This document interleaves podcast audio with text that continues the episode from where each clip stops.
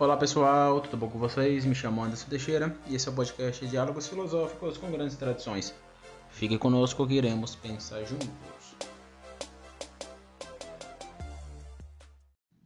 Pois bem pessoal, antes de começar eu quero deixar aqui na descrição a minha conta Pix, aqueles que sentirem-se à vontade de estar nos ajudando, ajudando esse podcast, me ajudando.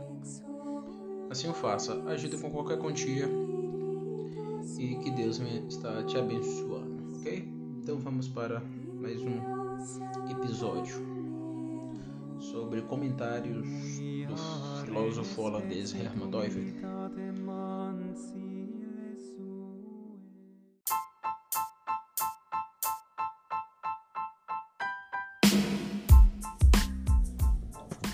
Bom, hoje darei continuidade ao, às minhas leituras sobre o Doiver, leituras comentadas, né? Então vou ler e comentar aquilo que eu entender da leitura, né? Algumas coisas eu vou acabar não prestando atenção justamente porque o Doiver ele é bem tão redundante, ele acaba repetindo os argumentos. Então, provavelmente muita coisa eu não vou parar para comentar.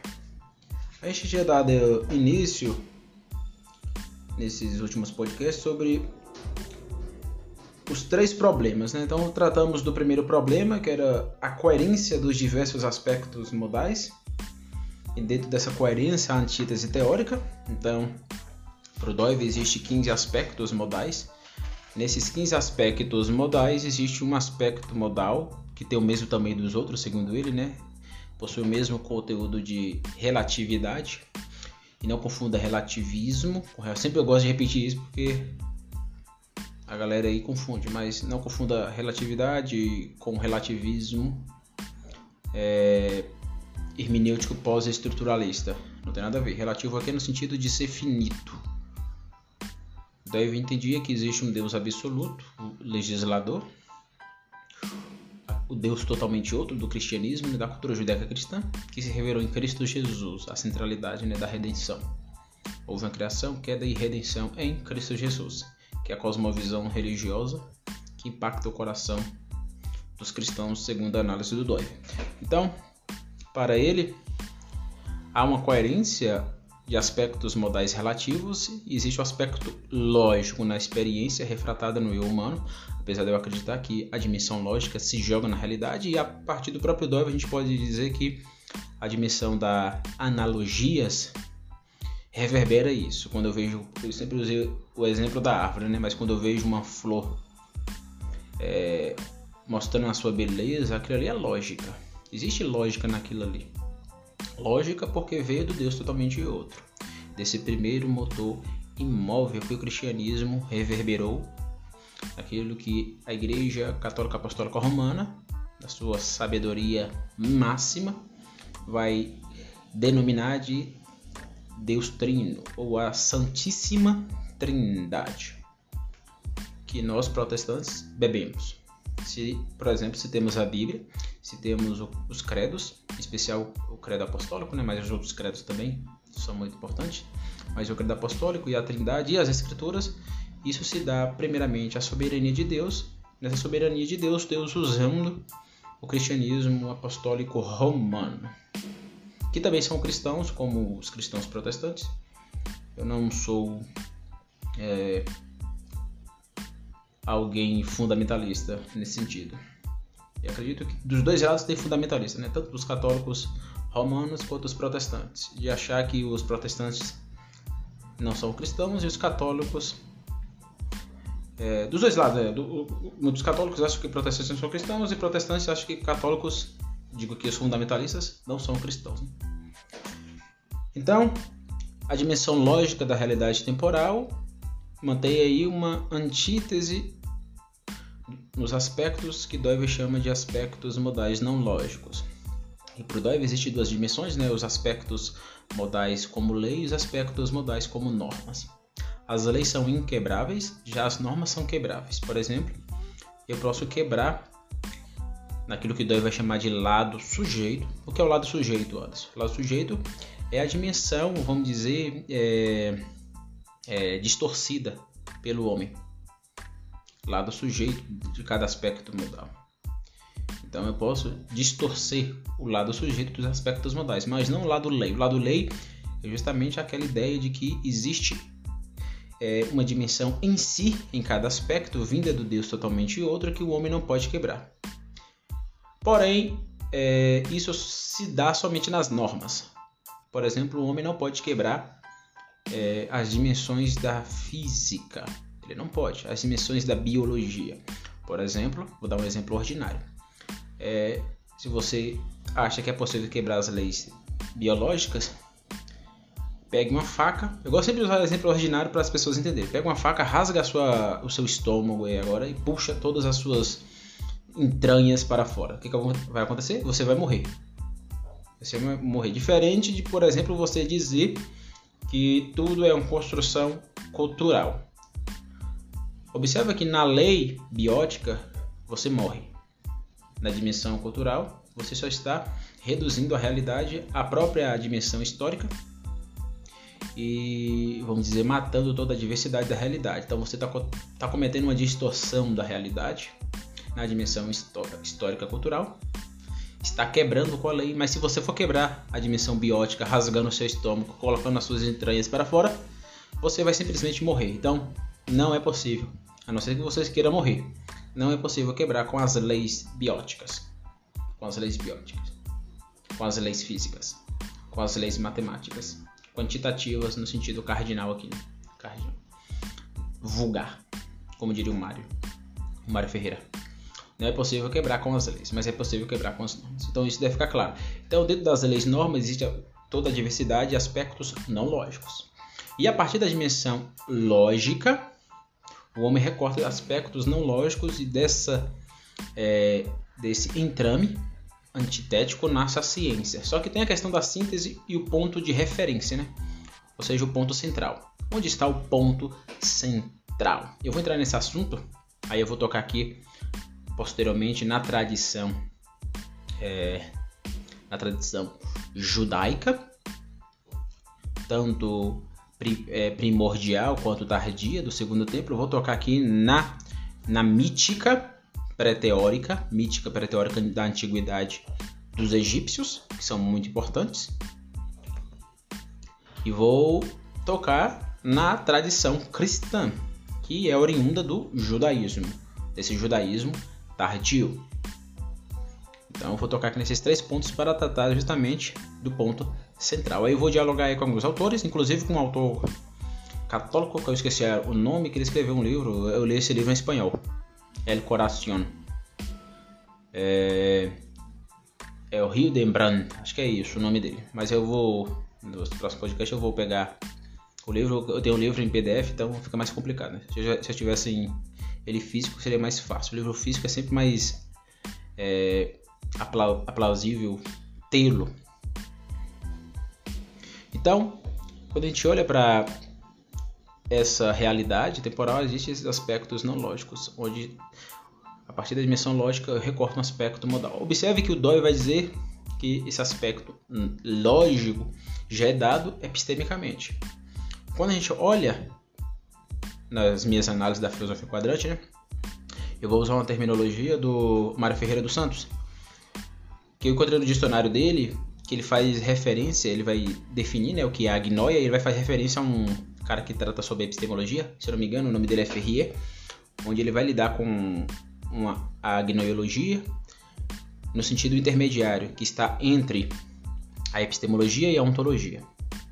Epistemologia e ontologia. Epistemologia é a questão, é o, o, o lado, é, vamos dizer, teorético da gnosiologia. O que é a gnosiologia? Eu diria que a gnosiologia é um termo geral que abarca, de modo dual, tanto a doxa quanto a episteme, entendendo aqui a ideia dos gregos. Né? Mas eu vou usar o termo não doxológico, mas eu vou usar o termo agnoiológico, agnoiológico.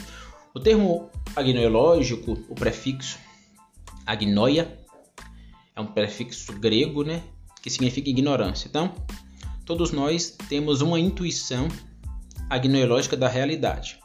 Então a gente observa a realidade aqui para usar o Mário, que vai usar, vai fazer uma analogia filosófica dentro do campo da física. A gente observa essa realidade a partir de princípios micro-macro. Eu poderia aqui já endossar a dimensão é, antinômica da extensidade e intensidade. Extensidade é aquilo que tende para fora, intensidade é aquilo que tende para dentro. Então, e aqui eu estou fazendo a leitura minha, não estou sendo fiel ao Mário, estou fazendo a síntese. Então, quando a gente olha a realidade por meio da agnoiologia, daquilo que é pré-teórico, como diria o Doiver, né, daquilo que é o senso comum, a coisa na primeira, a coisa não teórica, a gente vai observar que essa coisa na primeira, não teórica, agneologicamente, é percebida dentro de uma extensidade e intensidade. Então, eu vejo as coisas tendendo para fora, mas eu tenho um eu anterior, então ela também tende para dentro. Na filosofia quadrante, eu vou lidar com dois mandamentos. Eu vou usar o termo mandamento na filosofia quadrante mas não tem nada a ver com os dez mandamentos, apesar de estar inspirado na tradição judaica. Mas existem dois mandamentos lá, quando eu for tratar aqui do, do meu próximo livro, nosso podcast, eu vou explicar muito bem isso. Mas existem dois mandamentos que vai lidar justamente com a ideia do, do eu indo na realidade e a realidade divina no eu.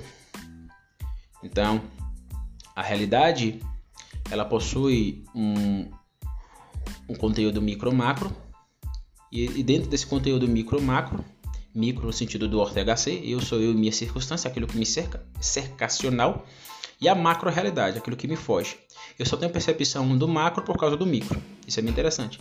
Então o filósofo ele olha para o micro, a micro, sua micro circunstância e a si mesmo, e ele tenta universalizar. Então ele tenta achar aquilo que é universal. Por isso que eu não sou a não gosto, vamos dizer assim, né, do, do, do movimento filosófico nominalista que nega os universais assume os particulares, mas nega os universais. Eu tenho um problema com isso. E isso vai reverberar na modernidade e muitos filósofos modernos. Então, quando é, no quadrante, né, no quadrante ou quadrado, essa analogia geométrica, existe o eu, o now e a realidade. Aí, essa realidade, eu vou, não, vou usar essa analogia, né? Essa, essa realidade de modo internista, furando, eu vou até ela e ela volta ao eu. Então são dois movimentos, né? Então esses dois movimentos eu expresso em dois mandamentos da filosofia quadrante. São dez ao todo. E eu vou explicar isso. Então, entendendo isso, entendendo que a realidade ela é micro, macro e eu vou até ela e ela volta no eu, na minha consciência, a gente observa que é, nesse ir é um ir lógico, doxológico ou agnoiológico. É por isso que tudo começa agnoiologicamente, isto é, na ignorância. Ignorância em que sentido, Anderson? No sentido pejorativo? Não. No sentido ordinário, aqui eu uso Dover, né? no sentido ordinário, ingênuo. Por exemplo, estou olhando para as coisas mesmas que está se apresentando aqui na primeira. Eu estou aqui no meu trabalho, estou vendo aqui minha garrafa de tomar café, tem um ketchup que eu trouxe para mim comer meu lanche. Então tudo isso é na primeira. Eu não tenho conteúdo é, teorético da, da composição é, químico-física da água quando se misturou com um pó de café e se tornou café. Ou seja, eu estou sendo ignorante no sentido epistêmico, teorético. Mas isso não significa que eu não tenho conteúdo da realidade em si. Na verdade, eu estou experimentando a realidade na sua totalidade agnoologicamente. Eu só não tenho conteúdo epistemológico, isto é, conteúdo teorético das coisas mesmo. Então é nesse sentido, agnoologia, agnoológico. Então, toda vez que eu uso o termo agnoologia, lembra da doxa dos gregos. O princípio doxológico. Então, agnoologia vem de agnoia, que significa ignorância. Então, ignorância no sentido não dado à episteme. Então, tudo começa aqui. O Régio Oliveira, o filósofo que eu gosto muito, que me levou ao, ao, aos pensadores da escolástica, ele vai dizer que tem uma lógica espontânea. Todos nós temos uma lógica espontânea. Então, é, quando o Dover lida com lógica, eu vejo que ele lida com lógica só a partir dessa perspectiva epistêmica. Mas a, a lógica refratada no eu, no ser humano, que nos faz seres racionais, né, como diria Aristóteles, essa lógica tem dois, dois princípios duais. O princípio dual da é, intuição agnoiológica e o princípio do ratio, da racionalidade, do, da razão, da episteme. Então são dois princípios. Então, em que momento isso usa a ciência? A partir do momento que eu olho para esse objeto na primeira e recorto, mordo, abstraio um elemento dessa, dessa coisa que eu estou olhando. Por exemplo, eu posso olhar para a sociedade Vitória da Conquista de modo agneológico, mas olhar para a cidade Vitória da Conquista e recortar o aspecto social e fazer sociologia com isso, com esse objeto chamado Vitória da Conquista. Ou eu posso olhar para a minha garrafa de café como físico, recortar a dimensão física dessa garrafa de café e fazer física, ciência exata, né? ciência legislativa, vamos dizer assim, de lei, e fazer física vendo as composições físicas enérgicas dessa garrafa. Eu não entendo nada de física, né? me perdoe se eu falei alguma merda aí sobre física. Então eu posso olhar, por exemplo, sobre sobre é, essa, esse objeto chamado ketchup. Na verdade, o ketchup é o que está dentro, né? É o, é o, o líquido aquo, com aquosidade. Aquoso. Líquido. Mas existe um recipiente que carrega esse ketchup. Esse recipiente pode ter uma história. Então, o historiador pode fazer historiografia e ver a história do ketchup na sociedade brasileira ou na sociedade norte-americana. Então, observe, tudo é, é passivo de abstração, de teorização, de epistemologização. Vou usar essa, essas palavras. Então, o Doyle vai problematizar justamente essas ideias bem interessantes. Então, então, o primeiro problema é justamente esse. Qual é o segundo problema? O segundo problema é justamente o problema da relação entre essas experiências teórica ou a experiência pré-teórica, né, com a experiência ordinária, isto é, a síntese. Então vamos ler aqui o Doyle. Abre aspas.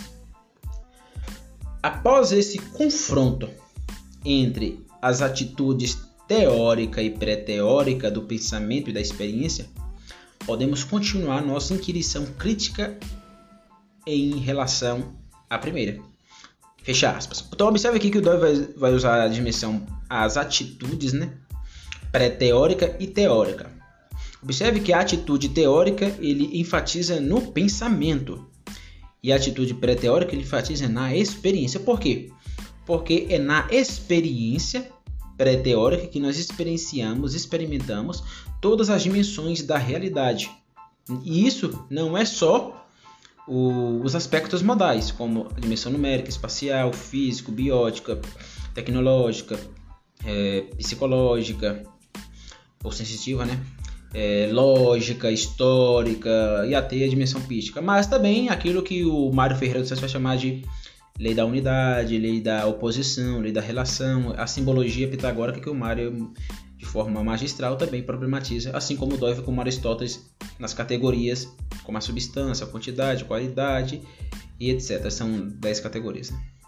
Então, na experiência pré-teórica, todas essas estruturas, estruturas estruturantes, vou usar essa analogia, aparece, acho que se não me engano, no pensamento de Bourdieu, mas eu vou usar aqui. Vou roubar do Bourdieu e usar aqui. Essas estruturas estruturantes da experiência pré-teórica, da experiência ordinária, daquilo que se apresenta na primeira, se apresenta de modo integral, geral. Por exemplo, quando eu olho para minha garrafa de café, ou para meu livro, para minha televisão, para meu celular, eu não estou vendo ali a lei da unidade andando, ou a lei da oposição, ou a, a substância ou a, o aspecto numérico, o aspecto histórico. Não, eu estou vendo a estrutura real. É por isso que o Xavier Zubiri é bem importante, porque o Xavier Zubiri vai dizer que antes de dizermos tudo isso, conceitualizações filosóficas, temos que dizer o real é real. Temos que cair na real, diria o Xavier Zubiri. Ele está certo.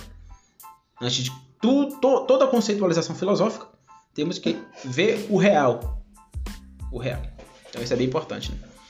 E esse real é visto justamente na experiência ordinária.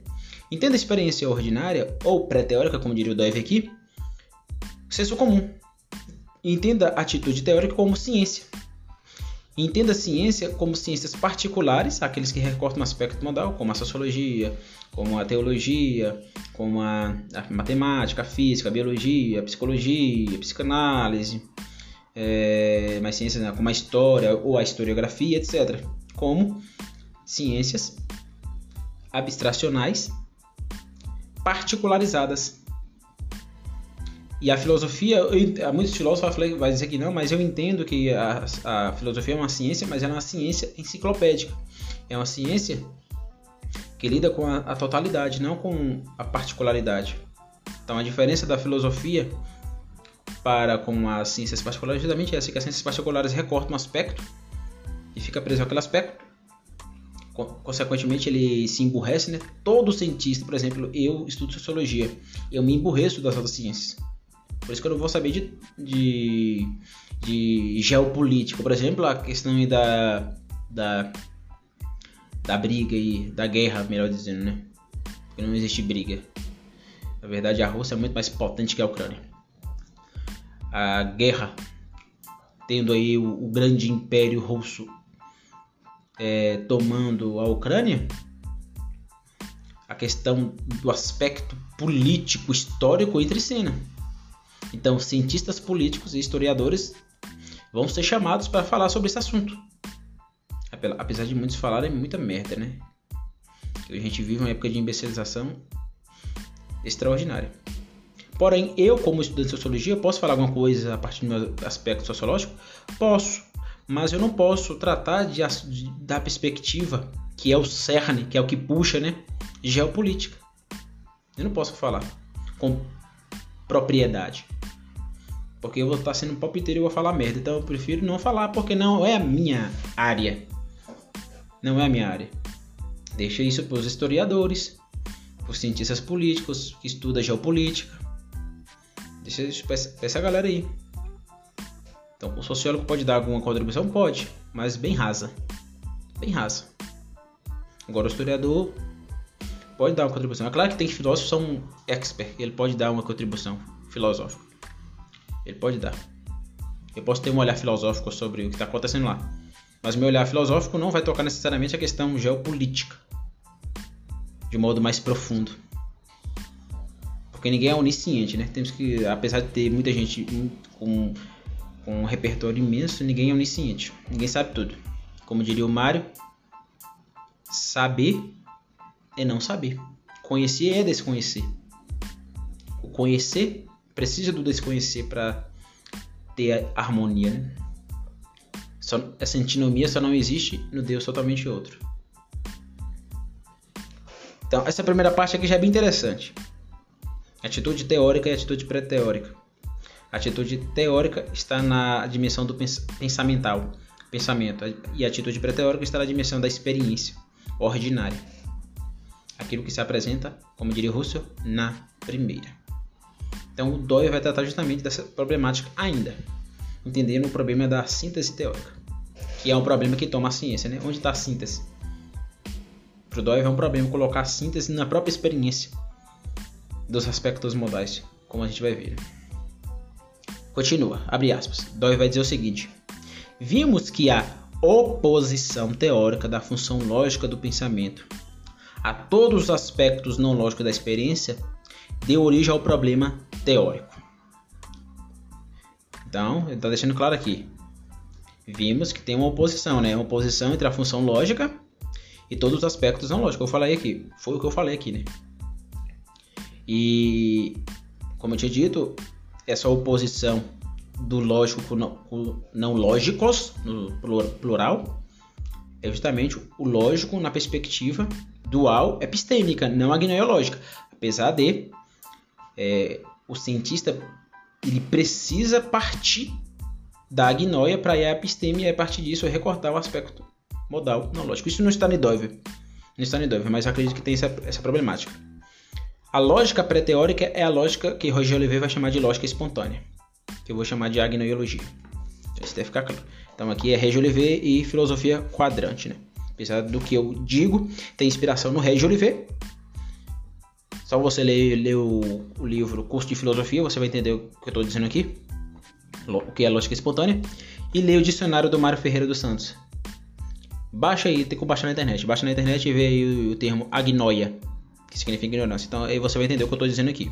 Então o que eu estou dizendo aqui não é a dimensão do, apenas do Everdiana, é uma dimensão que eu sintetizei a partir do Rei Olivet, do Mário e o próprio Doiver. Então são os três aí jogados, né? Por isso que eu digo que é, é dual. Quando eu digo lógico, eu digo lógico nesses dois sentidos. No sentido pré-teórico, porque existe uma lógica pré-teórica, dentro do próprio pensamento humano, que é a agnoiologia, e existe a episteme. Então, eu, o,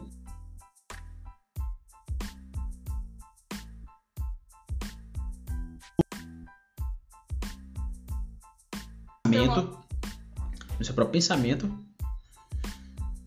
E nesse pensamento ele vai da agnoia à episteme e da episteme ele recorta um aspecto não lógico e faz ciência. Não sei se ficou claro, né? Então, Dove continua.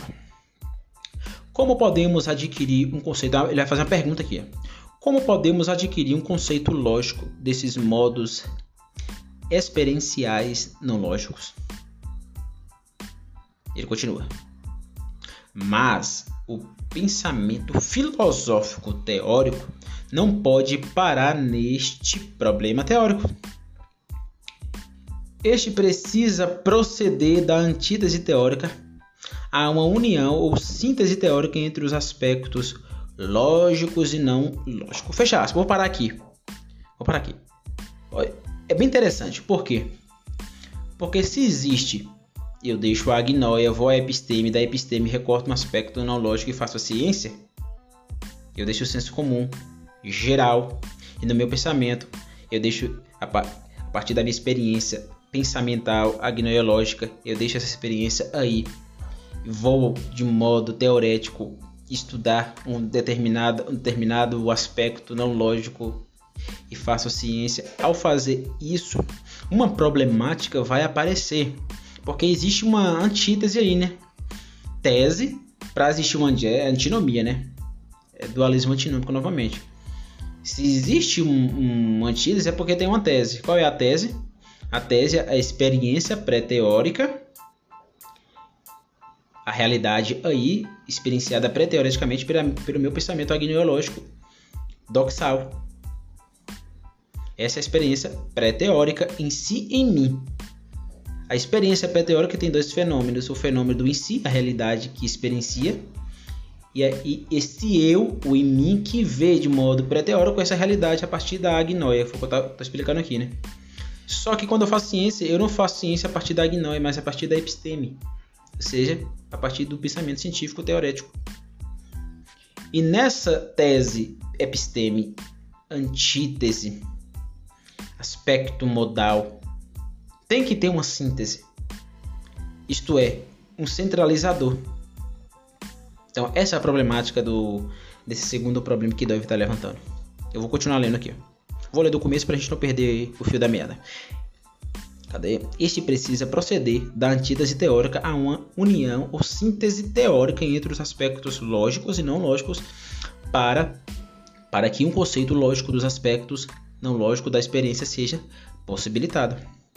Quando refletirmos sobre este requisito, somos confrontados com um problema fundamental, que pode ser formulado da seguinte maneira. Aí que ele faz outra pergunta. Qual é o ponto de referência central em nossa consciência a partir do qual essa síntese teórica pode iniciar-se. Então, o problema é justamente a síntese. Ou melhor, vou usar aqui o conceito de síntese centralizadora. Qual é a síntese centralizadora intermediadora entre o aspecto não lógico, ou seja, o aspecto lógico, epistêmico, e o aspecto não lógico que foi abstraído pela episteme. Porque o ser humano tem capacidade né, de abstrair a realidade, de modelar a realidade, por exemplo, pela ciência. A ciência modelou a realidade. É, isso é, é totalmente possível, por estarmos ativos no aspecto tecnológico, modelamos as coisas. Se eu estou com um livro aqui na mão é porque alguém inventou, é, máquinas, por exemplo, e ele modela. Esse, e essa invenção teve que ter cientistas para poder formular essas invenções, cientistas em várias áreas. Então, não neguemos isso, né? O óbvio. Então, onde está a síntese? A síntese centralizadora, a referência centralizadora entre o eu lógico e o aspecto não lógico abstraído. Tem que ter. Deve continuar. Esta questão, questão toca o centro de nossa discussão. Levantando este segundo problema básico, sujeitamos todos os possíveis pontos de partida do pensamento teórico à nossa crítica transcendental. Então observe que o Dove está botando aqui o seu próprio, a sua própria crítica. Crítica transcendental e crítica transcendente são diferentes, né? Crítica transcendental é a crítica imanente. Eu já falei isso nos, nos, nos primeiros episódios.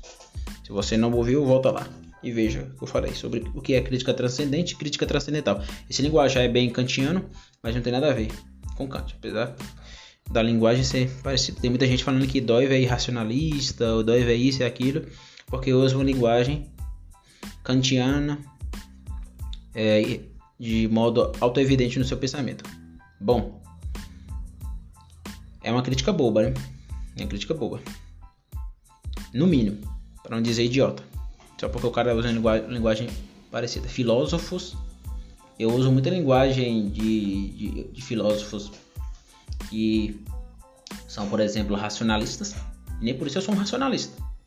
Eu não sou um racionalista. Eu uso linguagem de filósofos empiricistas, né? Entenda racionalismo e empiricismo no sentido puro, né? E nem por isso eu sou empiricista. Tá? Isso é uma crítica boba. Então, a crítica transcendental é a crítica que vai, de modo imanente, adentrar o reino é, de determinado pensamento teórico. Eu não vou explicar isso aqui porque eu já expliquei isso nos primeiros podcasts. Então ele vai continuar. Né? A crítica que ele vai fazer é justamente o problema de pegar um aspecto da própria realidade e tentar colocar como síntese. Ele vai ter um problema nisso. Por que vai ter um problema nisso? Porque vai cair em reducionismos, que é o problema da modernidade.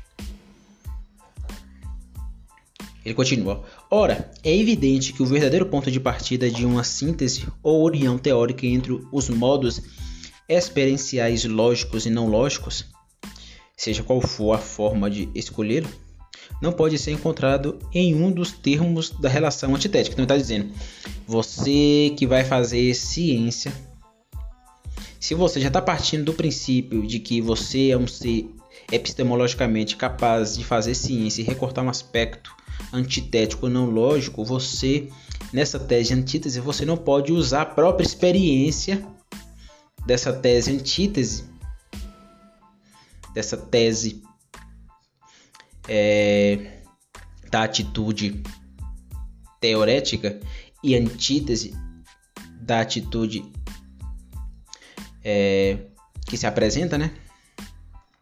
Nessa tese antítese, atitude teorética e atitude pré-teorética, deixando claro, você não pode pegar dessa própria experiência pré-teorética ou da própria experiência teorética determinada dimensão e transformar ela em centralizadora. Porque vai ter problemas. O problema é justamente o problema do reducionismo. Ah, se eu não conheço o pensamento de Dove, é, leia a crítica do Russell ao psicologismo você vai entender o que eu estou dizendo aqui. Porque Dove é um, um discípulo do Russell. Né? Isso que Dove disse aqui, muitos filósofos já disseram. Até o Mário Ferreira estava Esqueci o título do livro. Poxa, esqueci o título do livro, mas tem um livro que o Mário fala a mesma coisa. É os fa fa famosos ismos. Não, é, isso não é uma crítica que aparece somente no pensamento de Dove, mas vários outros filósofos perceberam essa problemática dos ismos. Então, os ismos ou os reducionismos nascem justamente dessa problemática de querer achar na experiência que se apresenta pré-teoreticamente e teoreticamente, né? Achar dela em si uma dimensão para é, se tornar referência central. Isso vai gerar reducionismo, como a gente vai ver posteriormente. E Dove continua. Ela, ou seja, ela quem aqui a referência central. Ela deve, deve necessariamente transcender a atitude teórica e relacionar os aspectos que foram dissociados e opostos um a outro em uma unidade central de nossa consciência. Então, Doyle está dizendo: para a gente achar uma referência central sintética na atitude teórica, uma, uma referência centralizadora, né? Ela precisa transcender tanto a dimensão teórica, que quando eu digo teórica, lembra-se do aspecto modal lógico, quanto a dimensão pré-teórica. Quando eu digo pré-teórica, lembra sempre dos aspectos modais não lógicos. Deve transcender esse princípio. Deve transcender esse princípio. Ele continua. Pois uma coisa é certa. A relação antitética com a qual a atitude teórica de pensamento permanece de pé ou cai, não oferece em si mesma uma ponte entre o aspecto lógico e os modos experienciais não lógicos oposto a ele. Além disso, na ordem temporal que garante sua coerência inquebrantável, não encontramos o ponto central de referência que transcenda a diversidade dos aspectos modais. Então, Dove está dizendo o seguinte: você que quer fazer pensamento teorético, tanto na dimensão das ciências particulares quanto filosófica,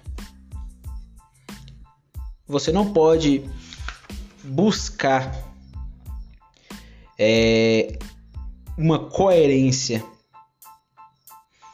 no ponto de referência central a partir da própria experiência, porque você vai acabar transformando um aspecto modal relativo em transcendente. Vou usar que analogia, acho que o Dói usa essa analogia, né? O prisma. Não vou usar a analogia da, da, da natureza que se apresenta a nós. O arco-íris. Qual a cor? Qual a cor no arco-íris é, é central, é fundante? Não tem, né? Não tem. Todas têm o mesmo tamanho. Umas são diferentes da outra? São. Mas todas são o mesmo, tem o mesmo, tem a mesma, vamos dizer, a mesma qualidade. Vamos dizer assim. Vou colocar o termo aqui tamanho porque acaba reduzindo a dimensão numérica. Apesar de podemos usar essa analogia, mas vou usar o termo qualidade. Todas possuem a mesma qualidade, porém uma diferencia-se da outra no seu colorir. Porém, existe um prisma, um prisma que refrata, que vai ser o tempo, a gente vai falar isso depois. Na minha opinião, Dover foi é, inovador. Eu não ouvi nenhum filósofo ser tão inovador quanto Dover foi com relação ao tempo. Lembra de Agostinho? Agostinho dizia: Eu sei o que é o tempo, mas quando me perguntam, eu não sei de modo bem extraordinário, Dove sabe, sabe o que é o tempo.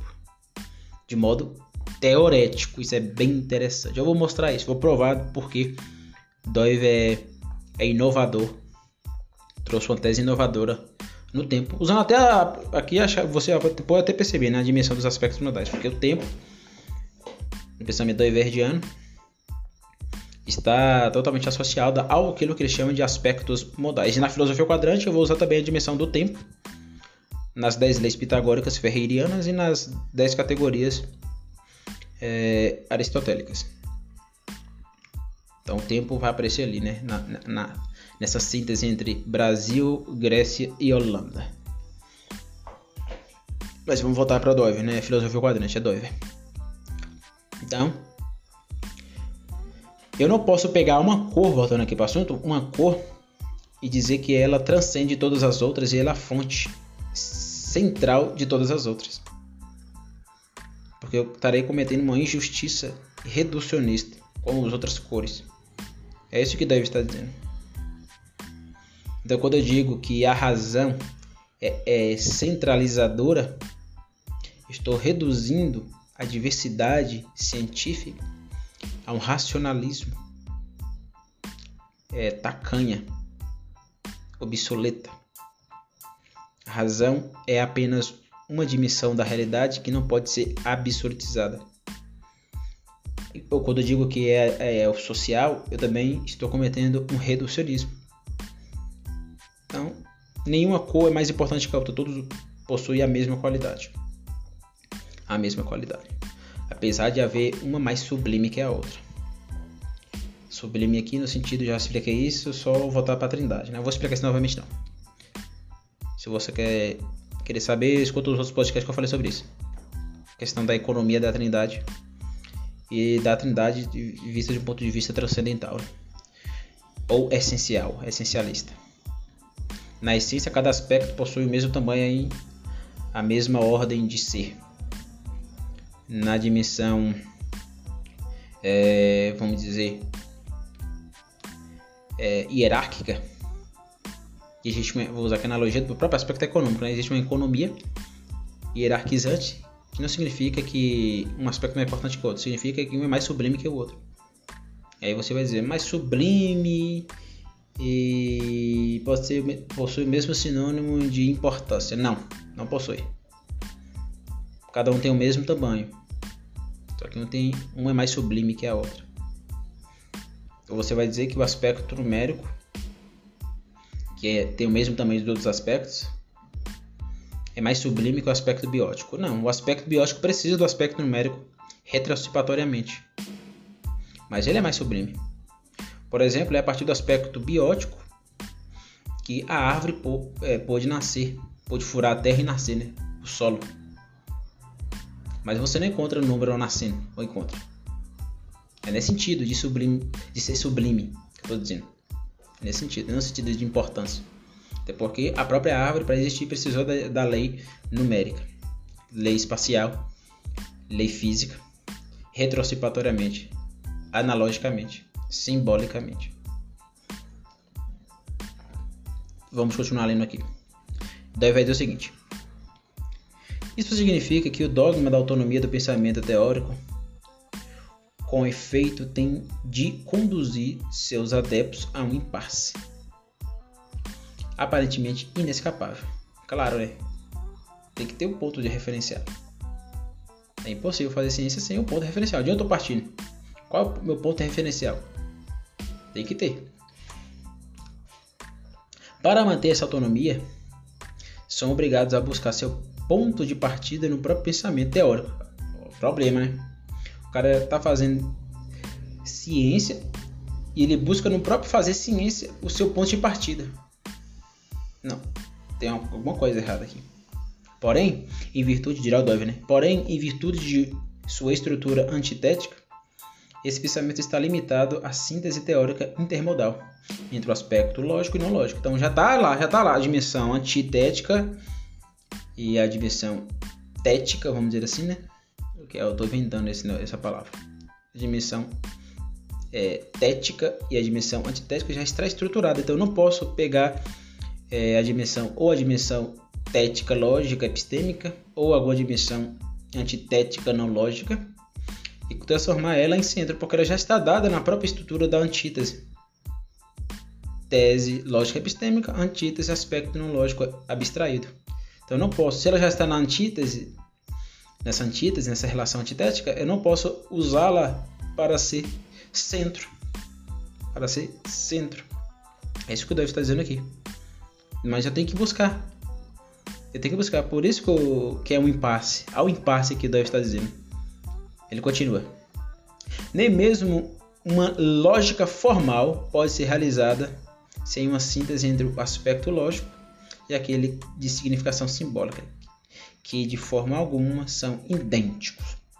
Existem tantas modalidades de síntese teórica quanto há modos de experiência de caráter não lógico. Há pensamentos sintéticos de caráter matemático, físico, químico, biológico, psicológico, histórico, linguístico, entre outros. Então o cara vai tentar resolver o impasse da, da referência central a partir do próprio pensamento teórico. Então ele vai usar alguma estrutura da própria realidade é, pré-teórica. Por exemplo, o cara está fazendo sociologia e ele vai tentar achar na própria experiência alguma dimensão que dê centralidade, ponto de partida centralizador referencial ao seu fazer ciência.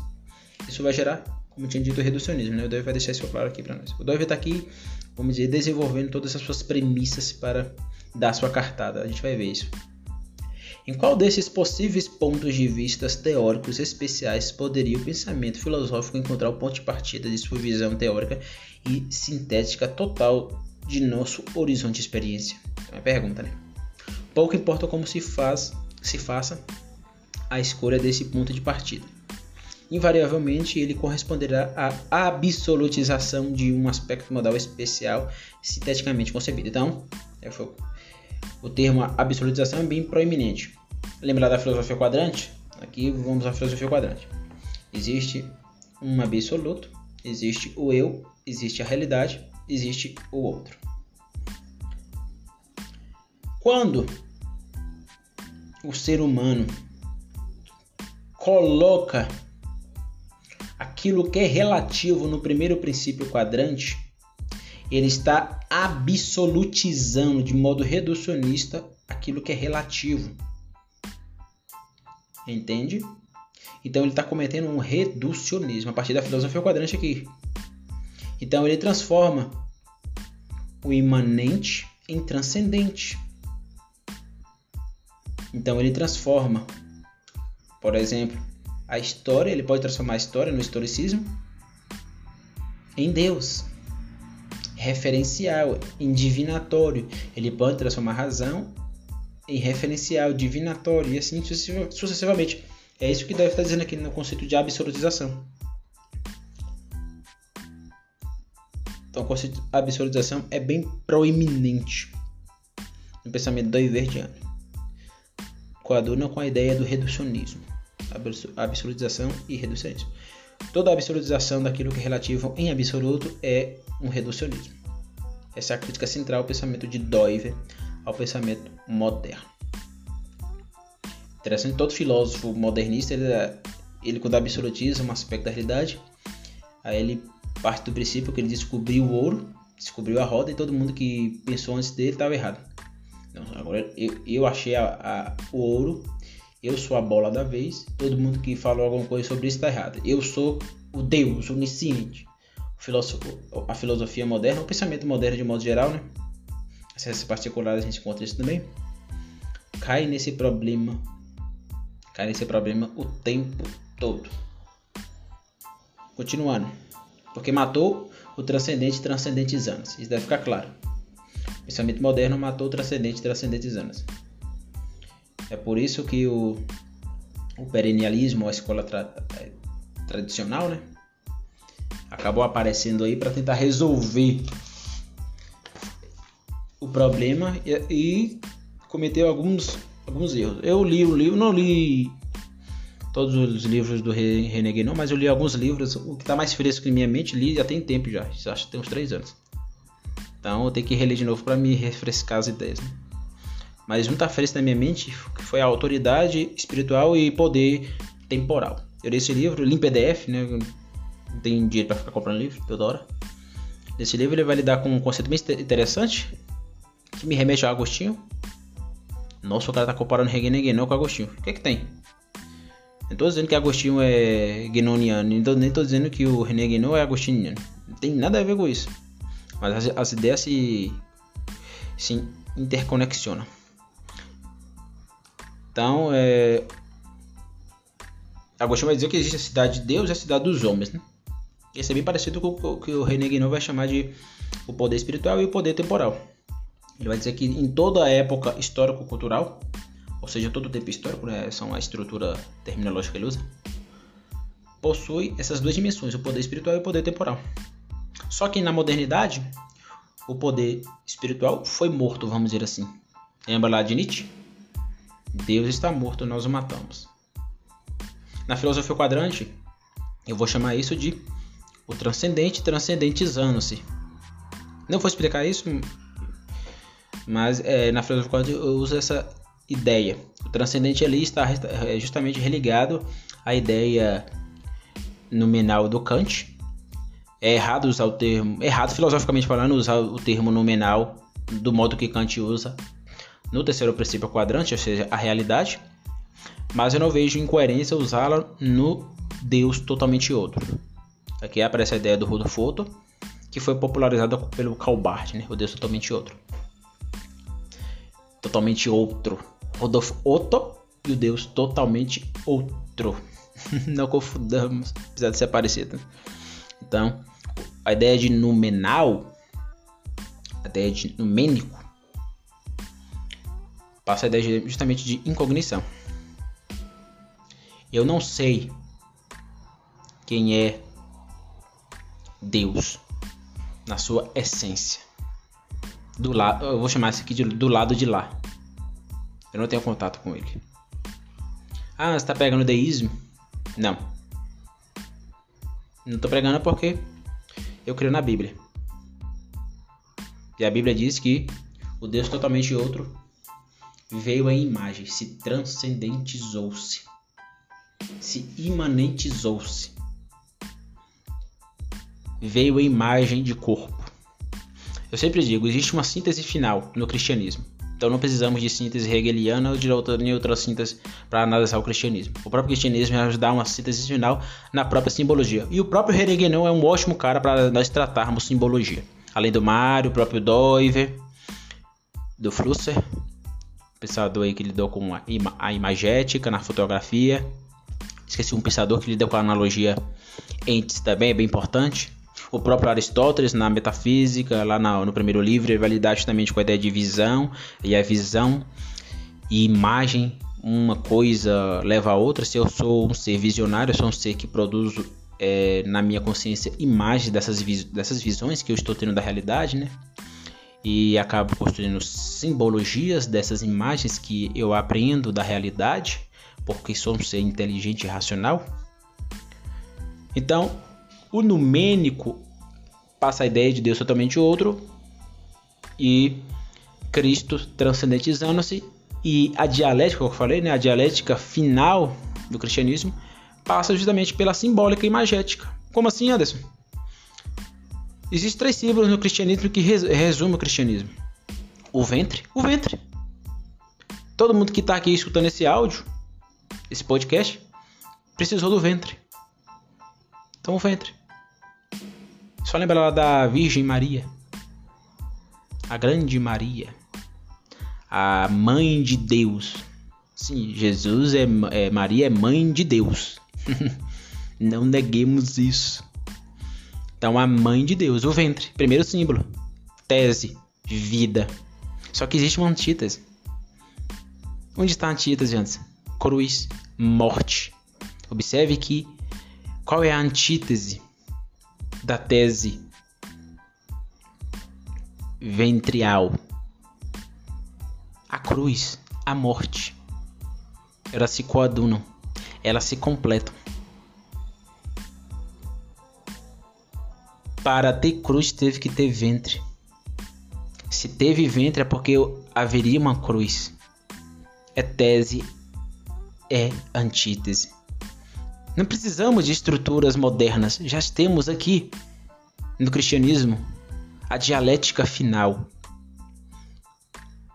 A tese da vida no ventre, a antítese da morte na cruz. Como dirá Agostinho, o Monte Gólgota é o púlpito onde Deus pregou o amor na morte. Foi na morte que o amor foi pregado. Na morte de Cristo Jesus. Só que não para aí tem a síntese entre o ventre e a cruz, esses dois símbolos, existe o sepulcro. Nossa, Anderson, que coisa feia, sepulcro. Sim, porque foi no sepulcro que ele ressuscitou. É a síntese final. Não precisamos mais de estruturas dialética nenhuma. Apesar de, por, por meio da graça comum, a gente pode dialogar com qualquer pensador que produziu dialéticas. Mas nós cristãos não precisamos de dialética é, posteriormente, né, essa dialética ter essa dialética final ter concluído a sua missão, vamos dizer assim, nós não precisamos mais de uma dialética para tomar o nosso imaginário. Porque a tese é tese no ventre, a antítese é a antítese na morte da cruz. E a síntese final entre o ventre e a cruz está o sepulcro de vida ressurreta, redenção, consumatória em Cristo Jesus. Então isso é bem interessante. Eu abri esse, parênteses aqui para falar isso. Né? Então vamos voltar aqui para o Guénon. Então Guénon, no livro Autoridade Espiritual e Poder Temporal, vai lidar justamente com essa ideia muito parecida com Agostinho. E a crítica, porque o problema é justamente os ismos dos modernos. Né? O Doyle vai fazer, vai tratar da absolutização aqui, tratando dos ismos do, dos modernos. E o, a vertente perennialista ou conhecido também né, como escola tradicionalista, que tem nomes famosos como Chuon, que se eu não me engano foi a escola que o Olavo de Carvalho teve contato, e a Eva. Esses e o René Guénon, né, claro. E tem outros também. Eu, não, eu, eu já li alguma coisa, já li alguns livros do René Guénon, mas não conheço esses outros autores. Então, o, a escola tradicionalista ou perennialista vai manter uma antítese radical com a modernidade. Porém, no pensamento doiverdiano, esse pensamento radical é problemático. Por quê? Porque acaba produzindo o princípio de demonização.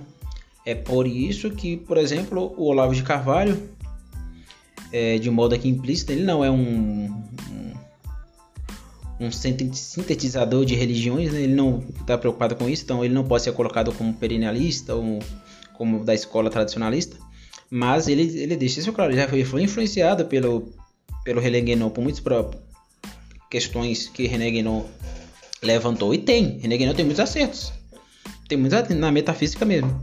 Tem uma frase dele que ele diz que a metafísica não é nem oriental nem ocidental, mas a metafísica é universal, tá certo. Graça comum, meu filho se vire. Ah, é um perennialista, é isso, é aquele, se vire, é graça comum. Qualquer autor pode acertar. Então, qual é o problema? Ah, é a antítese radical.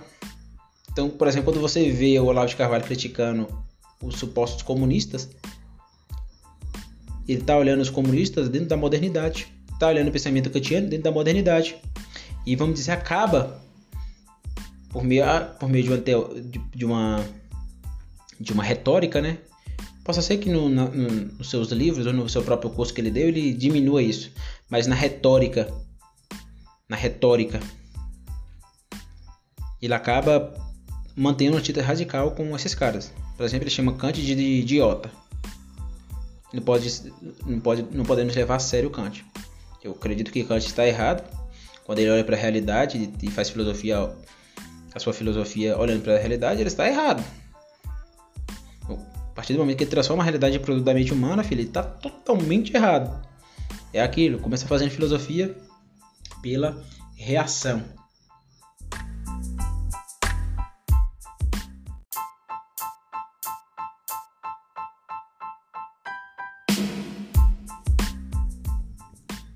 Não pela ação. Filosofar é ação de submissão. Aprendemos isso com os clássicos e com os medievais, especialmente com os medievais, por estar ali lidando com o cristianismo, né? Com a escolástica clássica, por exemplo. Então, quando o Olavo de Carvalho mantém essa antítese radical, é justamente essa, esse, esse, esse rastro que veio do Guénon, do próprio Schuon e etc. Por quê? Porque para o penalismo ou para a escola tradicionalista, né, a antítese radical contra a modernidade é auto-evidente.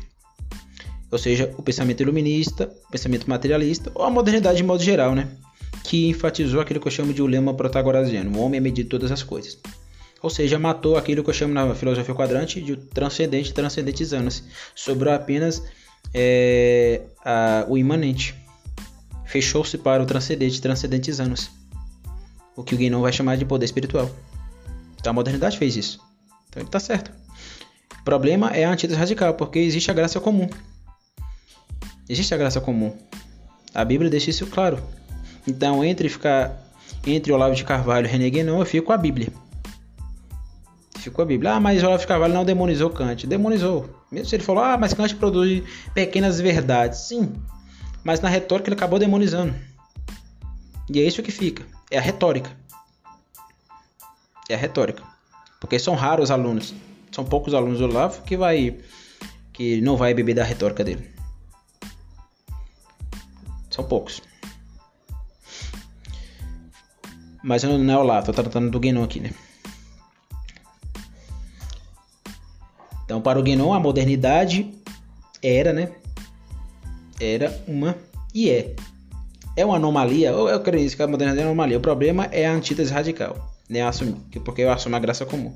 Então, não sou um, para usar um princípio caipiriano, sou um antimoderno, não sou um contramoderno. Como assim, Anderson? Não é a mesma coisa? Não. Antimoderno é que mantém uma antítese. Mas assume um diálogo. Por quê? Porque existe a graça comum.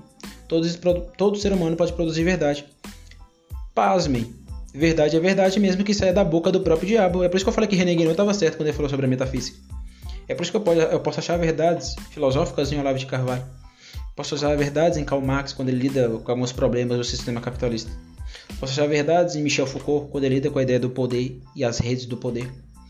Posso achar verdade em qualquer pensador. Por quê? Porque a graça comum reverbera sobre todos. Verdade é verdade, mesmo que saia da boca do próprio diabo. Então, René Guénon vai dizer que existe uma anomalia, mas essa anomalia é vista apenas como antítese radical sem o diálogo.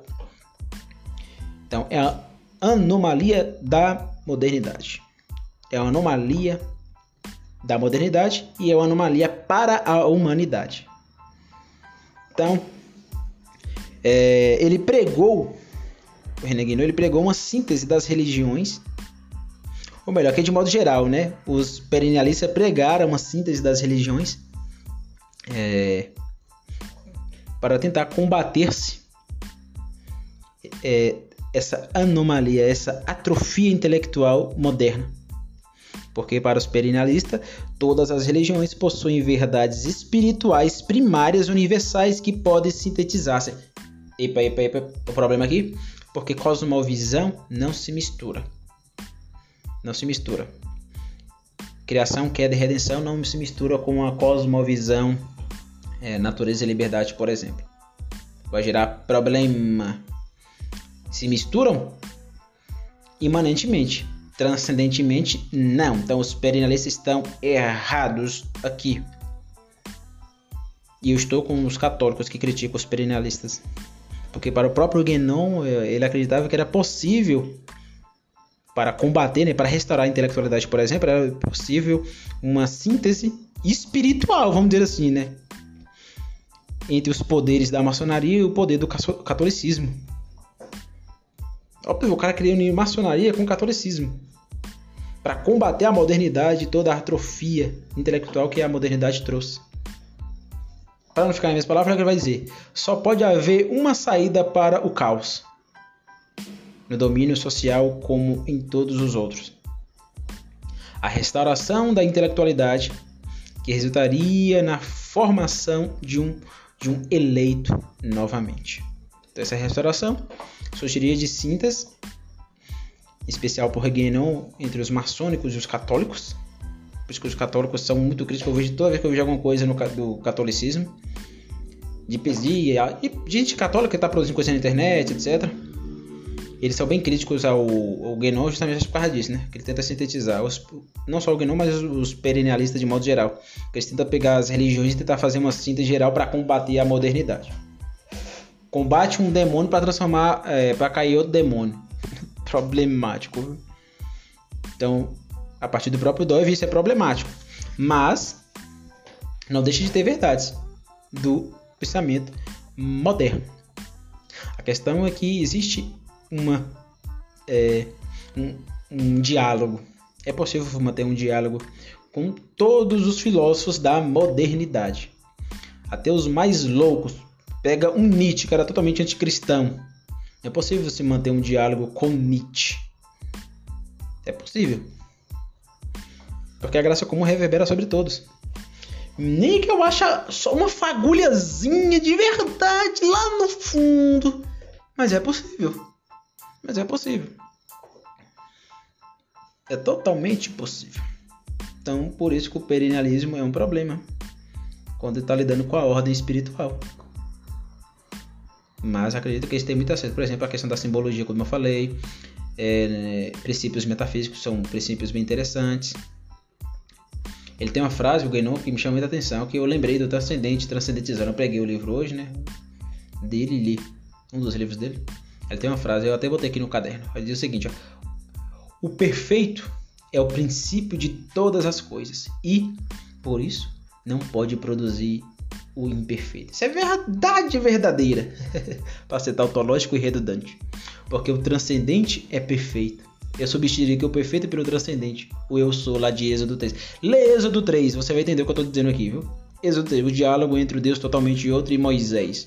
Quando eu digo transcendente, transcendentizando, aquela passagem ali é auto-evidente. O transcendentizando é o, que, é o que eu chamo de lex ontológico, é onde tudo começa. Eu não começo de Mário Ferreira dos Santos, de Hermann Doiva, de Aristóteles ou de nenhum metafísico, mas eu começo do transcendente, transcendentizando-se. Isto é, existe um diálogo aí, por exemplo, com os perennialistas, mas eu não assumo essa síntese religiosa que eles tentam fazer para tentar destruir a modernidade e restaurar a intelectualidade. Não, não, aí já é demais, é demais. Vamos cada um manter, vou usar o para agora, vamos cada um manter sua esfera de soberania. Fica você lá com o seu hinduísmo, eu no meu cristianismo, seja católico ou protestante, você no seu judaísmo, cada um na sua, na sua. Vamos dialogar aqui imanentemente, ver os momentos de verdade imanentemente, mas não vamos fazer síntese religiosa. Não vamos querer levar o pastor para o, o culto católico ou o, o, o padre, querer levar o padre para o culto evangélico, isso vai dar merda, vamos cada um ficar no seu cantinho, respeitando a sua esfera de soberania e, se possível, manter um diálogo imanente, diálogo imanente, reconhecendo a graça comum. É isso, é isso. É simples, não precisamos aí beber das loucuras dos perennialistas ou da escola tradicionalista. Então vamos continuar aqui. Esta é a fonte de todos os ismos na visão teórica da experiência humana e da realidade empírica. Resulta na tentativa de reduzir todos os outros aspectos modais de nosso horizonte temporal da experiência a simples modalidades do aspecto absolutizado. Então, a modernidade, como diz Didier René Guénon, né, que é, possui uma anomalia, isso é verdade, ela acaba produzindo ismos. Ismos. Ismos. Isso é a grande verdade. A ideia vai continuar, ó. Quando se absolutiza, né? Quando se absolutiza um aspecto, gera um reducionismo, isso vai gerar um ismo. Reducionismo. Quais são os ismos? Historicismo, sociologismo, psicologismo, fideísmo no campo da teologia pode ter. Isso você pode encontrar no catolicismo, no protestantismo ou qualquer outra religião. Judaísmo pode encontrar o fideísmo. É, é, biologismo, os naturalistas estão aí para provar isso. O cara quer fazer metafísica com a biologia, lê, só lê as, idio, as idiotices antes filosóficas. Cara, o, o Richard Dawkins escreveu um livro para refutar Deus e não levou em consideração a escolástica e todos os argumentos escolásticos. Eu não levo aquele cara a sério. Ah, mas antes o cara é PhD, o cara escrever é famoso, que se foda. O cara falou merda de Deus, tentou refutar Deus, matar Deus, não levou em consideração, igual Nietzsche, não levou em consideração os argumentos. Eu não levo esses caras a sério. O cara não levou a escolástica a sério. Não levou todos os pensadores, Anselmo, São Tomás de Aquino, Dan Scott, toda aquela galera, cara que é uma, uma divergência dele, mas todos lidavam com aquilo que eu chamo na filosofia quadrante do transcendente transcendentizando-se. Então não levar em consideração esses caras é o mínimo que o Richard Dawkins faz, e eu posso fazer isso também em modo auto-evidente, só usar a alta crítica da teologia iluminista e no meio protestante, né? Eu faço a mesma coisa, é refutar a religião. Cara, é muito fácil refutar a religião por meio do pensamento moderno. Muito fácil. Mas também, também é fácil também você, de modo fazer um contraponto, refutar o pensamento moderno por meio da filosofia séria. É muito fácil também. Por isso que eu não sou iluminista. Teologicamente. Mas, se fosse, se fosse sintetizar o que o Dawkins propõe. Eu, eu, pretendo gravar um podcast, não sei quando, né? Mas eu pretendo dar um. Igual eu fiz com o Dove aqui. Ler ele refutar ele. Refutar ele a partir da filosofia. Não a partir da teologia. Não vou usar Bíblia. Não vou usar Bíblia. Não vou usar Deus. Vou usar filosofia. Filosofia escolástica. Filosofia séria. Mostrar as incoerências do pensamento do Richard Dawkins. Por quê? Porque no biologismo, especialmente no naturalismo, o problema não está no, na teoria da evolução, mas no naturalismo, né? É querer fazer metafísica, o cara quer perceber as percepções éticas, psicológicas, econômicas, históricas, culturais, perceber as dimensões jurídicas, tudo a partir da, da do naturalismo biologista. Cara, que doideira! É igual o, o Stephen Hawking, a filosofia morreu. Filosofia morreu por quê? Morreu porque na tua ciência particular tu acha que a partir do seu fisicalismo tudo se resume às dimensões da sua ciência abstraída? Morreu não, você que não entende porra nenhuma de filosofia. Você entende. Você entende de física. Eu não entendo nada de física. Eu não vou me meter a falar aquilo que eu não entendo. Eu não entendo de física. Mas hum, quando ele abriu a boca para falar de filosofia, falou bobeira. Falou abobrinha. Falou abobrinha. Ah, mas é Stephen Hawking, Anderson. O grande cientista, famoso, escritor de vários livros. Entenda uma coisa. Você que está assistindo esse podcast, entenda uma coisa. Quando a gente estuda filosofia, a gente estuda filosofia em busca da verdade busca a verdade como se fosse a sua vida. Como se você fosse morrer por aquilo. Aí você vai entender o que eu estou dizendo aqui. Que eu não estou aqui demonizando Steve Hawkes. Estou mostrando a verdade. E ele falou bobeira. Eu, eu considero ele como um grande cientista. Lembra lá que eu não sou um, um perennialista. Eu não demonizo a modernidade não sou um tradicionalista, mas também não sou daqueles que fica divinizando o argumento de autoridade. É porque o cara é PhD, escreveu vários livros, é famoso, construiu teorias no campo da física. Eu vou aceitar que ele diga besteira no campo que eu estudo, no campo da filosofia. Não, não. É por isso que eu não me meto a falar naquilo que eu não estudo e que eu não conheço. Eu não, você não vai ver falando coisa que eu não estudo e não conheço aqui eu não abri a boca para falar nada sobre a, a guerra da Ucrânia com a Rússia. Novamente usando um exemplo aqui. Né? Não abri a boca. Porque eu não conheço. Eu vou estar dando palpite. E longe de mim ser palpiteiro. Então, onde a gente parou? Continuando, né? Todo ismo. Então a gente ia falar sobre os ismos, né? Biologismo, fisicalismo e etc. Isso gera problema. Por sua vez, taisismo como materialismo, melhor, matematismo, matemática, né? Biologismo, biologia, sensorialismo, sensorialismo, psicologia, historicismo, historiografia e assim por diante são acríticos em dois aspectos. Primeiramente, jamais se justificam de uma perspectiva puramente teórica. Aqui está o pulo do gato para Dove. A referência central é buscada na própria estrutura antitética e Dove vai dizer que isso é problemático e isso gera impasse. Mas o Dove já colocando a sua crítica transcendental em pauta, ele vai dizer que de primeira esses ismos não se justifica no purismo teórico. Tem algo, tem algo por trás aí. Ele vai dizer, abre aspas, pelo contrário, o pensamento teórico, em virtude de seu caráter antitético e sintético, está limitado à irredutível diversidade de modos fundamentais da experiência em suas interrelações.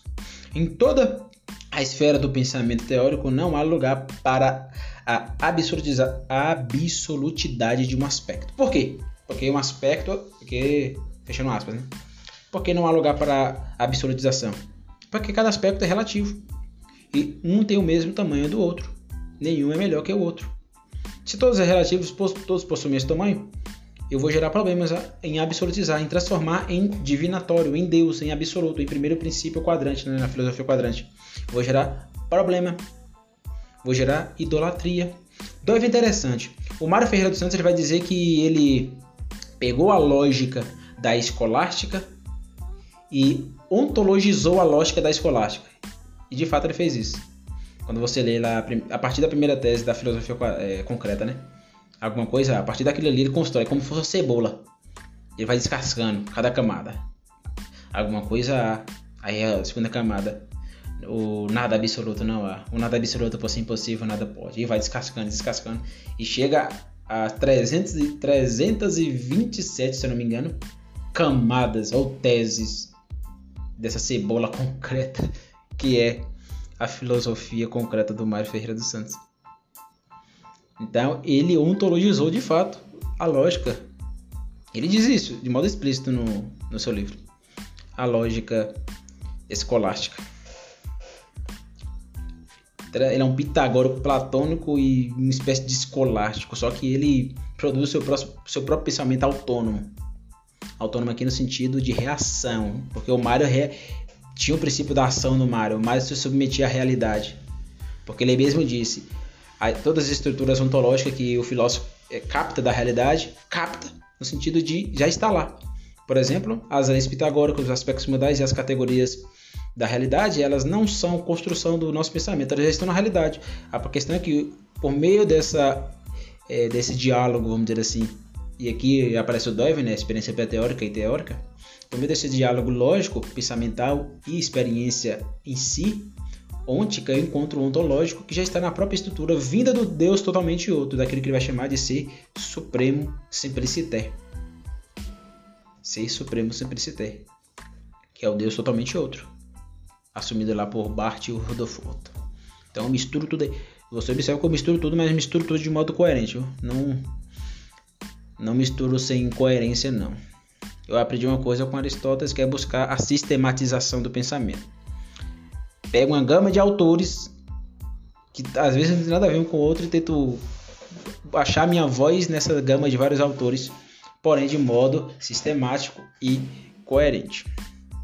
Se eu não ver coerência, eu nem cito. Então, é problemático. Então, porque eu citei o Mário? Citei o Mário porque o Doiver, se o Mário ontologizou a lógica escolástica, o Hermann Doiver ontologizou é, o teologismo idolatro, idolatracionista. O princípio da idolatria na teologia. Quando você lê, por exemplo, Calvino, Lutero, toda essa galera sempre lidera com a questão da idolatria, né? que é um erro lidar com a idolatria com os católicos. Lembra lá da imagem? Eu lidei com três imagens: ventre, cruz, sepulcro e o próprio Jesus, que é uma própria imagem, né? E nós, por termos a dimensão da visão, construímos imagem. E por construirmos imagens, estamos o tempo todo produzindo simbólicas. E se existe um transcendente transcendentizando-se, é normal a gente tentar por meio de imagens, trazer vida aquilo que é o eu sou o que sou, o transcendente totalmente outro, por meio do transcendentizar-se. Então, não condena os católicos romanos porque eles têm, vamos dizer, imagens na sua liturgia. Filosoficamente, eles estão certos, viu? Hum. Eu vou falar mais sobre isso na questão da simbólica. Vou, vou aprofundar isso. Mas filosoficamente eles estão certos. Não estão errados, não. Então não condeno, não chama católico. É, é a pior burrice que eu vejo dos meus irmãos protestantes, evangélicos, fazerem. É chamar os católicos de idólatras porque tem imagem.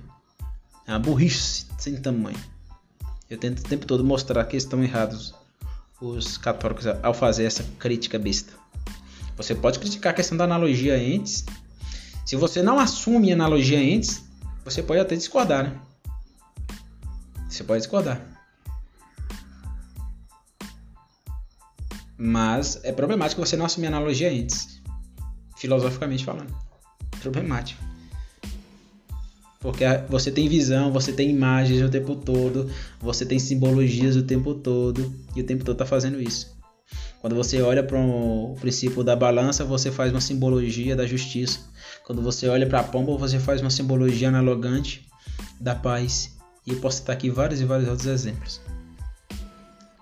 Então, o Doiver, vamos dizer, levou a patamares ontológicos, aquilo que vai chamar de crítica transcendental, né?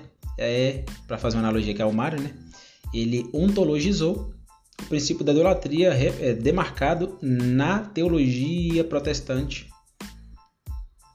produzida aí nesses 500 anos sobre a idolatria. Então ele levou para a filosofia aquilo que estava preso apenas na teologia. Então ele pode chamar, por exemplo, Kant de idólatra sem usar nenhum argumento, vamos dizer, teológico bíblico, mas apenas filosófico. Então por isso que Dove é, é massa, por isso que eu acho o Dove interessante, porque ele faz isso. Ele coloca os modernos, por exemplo, nu, sem citar um versículo bíblico, mas mesmo assim continua sendo cristão. Bem interessante, por isso que eu acho o Dove interessante. Então ele continua. A absolutização como tal não pode, portanto, originar-se do próprio pensamento teórico. Ela testifica de forma ainda mais clara a influência do moti dos motivos suprateóricos ma mascarados pela pretensa autonomia do pensamento filosófico. Isso aqui é um tema bem importante, né?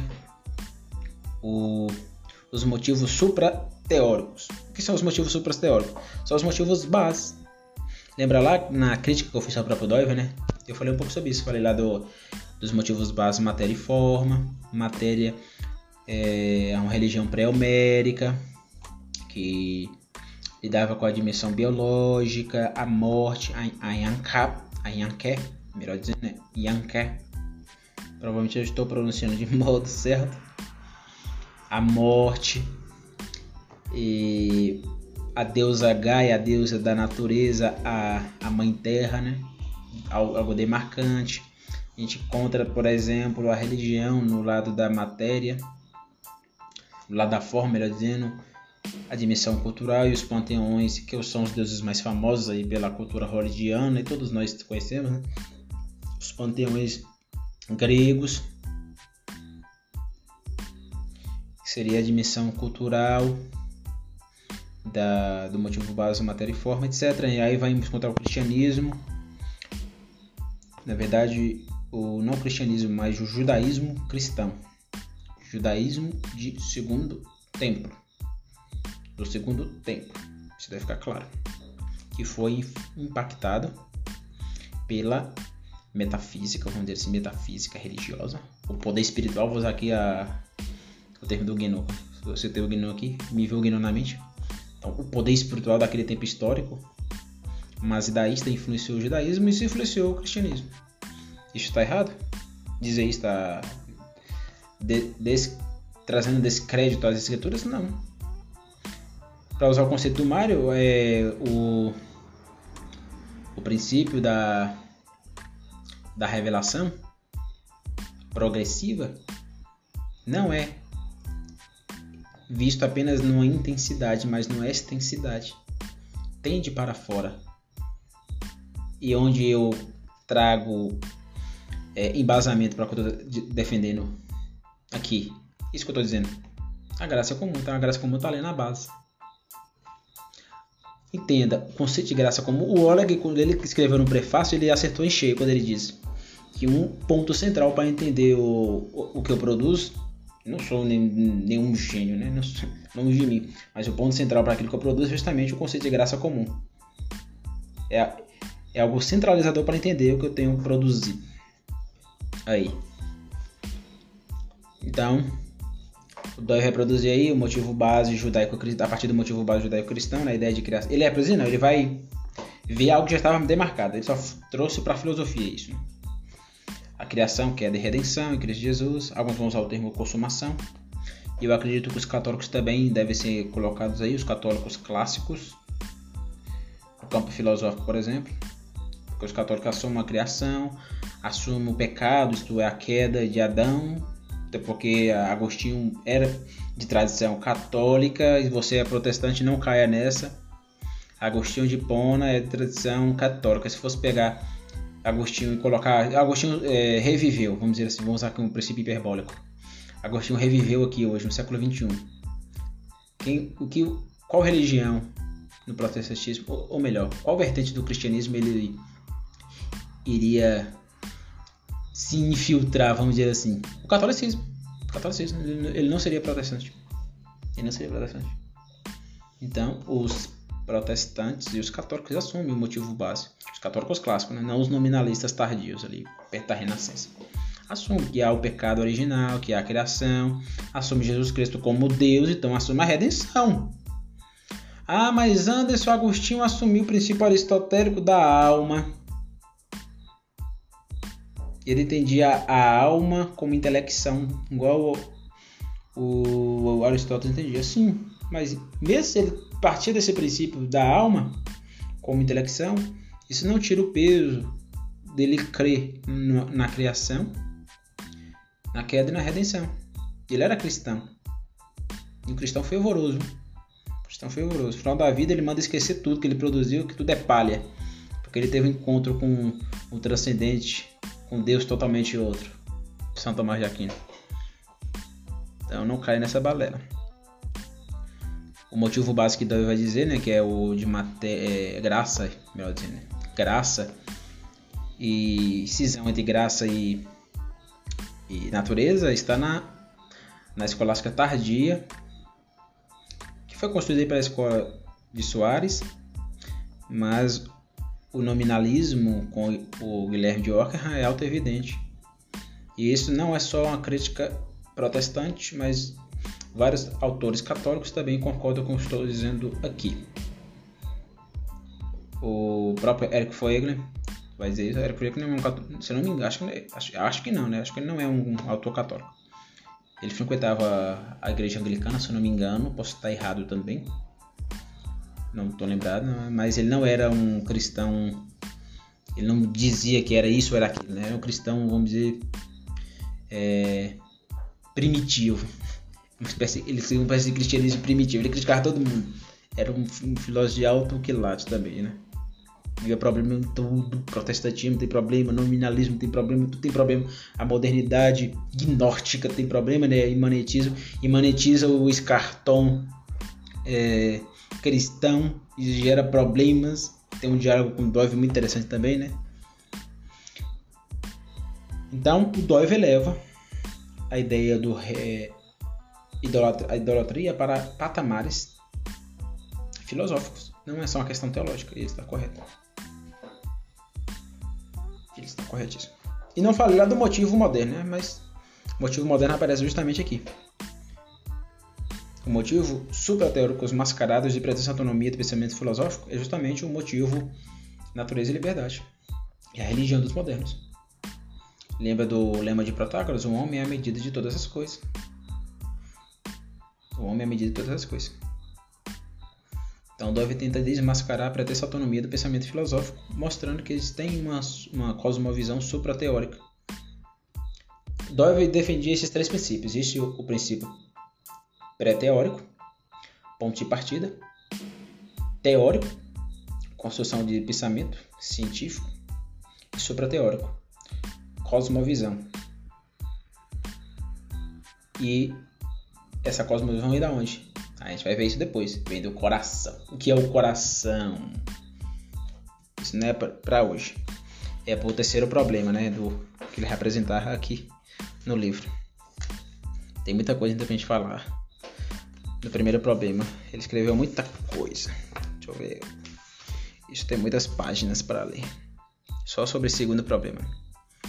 Ele continua. Em segundo lugar, em toda absolutização de um ponto de, de, um ponto de vista sintético especial, o problema fundamental relacionado ao ponto de partida da síntese teórica retorna sem solução, pois essa síntese não pode anular a diversidade irredutível entre o aspecto lógico e o modo de experiência não lógico, que, na antítese teórica, se torna seu problema teórico. Qualquer tentativa de reduzir o termo lógico da antítese teórica ao não lógico ou vice-versa equivale uma eliminação dogmática do problema. O argumento acima, contudo, é suficiente para demonstrar que o pensamento filosófico, em virtude de sua estrutura interna, está impossibilitado de encontrar seu ponto de partida em si mesmo. não poderia chegar a essa conclusão tão rapidamente. Aqui é o ponto central, e aqui eu vou encerrar. Kant, pai da chamada filosofia crítica transcendental, era da opinião de que ele poderia apresentar um ponto de partida no próprio pensamento teórico. Então Kant ele vai dizer o seguinte: eu vou achar o ponto elementar do pensamento teórico. Eu vou procurar a centralidade. É por isso que ele tentou resolver o problema dos empiristas com os racionalistas. Né? Ele pega os empiristas, pega os racionalistas e vai ver momentos de verdade nos dois e vai tentar superar os dois fazendo uma síntese. E nessa síntese buscar qual é o ponto de partida. Só que ele continua na mesma, porque ele continua racionalista. Racionalismo, racionalismo puro, né? O seu idealismo transcendental. Ou criticismo transcendental. Continua dói. Vou ler aqui do começo para não perdermos o fio da meada. Kant, o pai da chamada filosofia crítica transcendental, era da opinião de que ele poderia apresentar um ponto de partida do próprio pensamento teórico, que é o ponto de referência central de toda síntese científica especial e sua condição de possibilidade. Poderia a autonomia do pensamento teórico ser demonstrada por meio do método crítico transcendental de Kant? Consideremos seu argumento.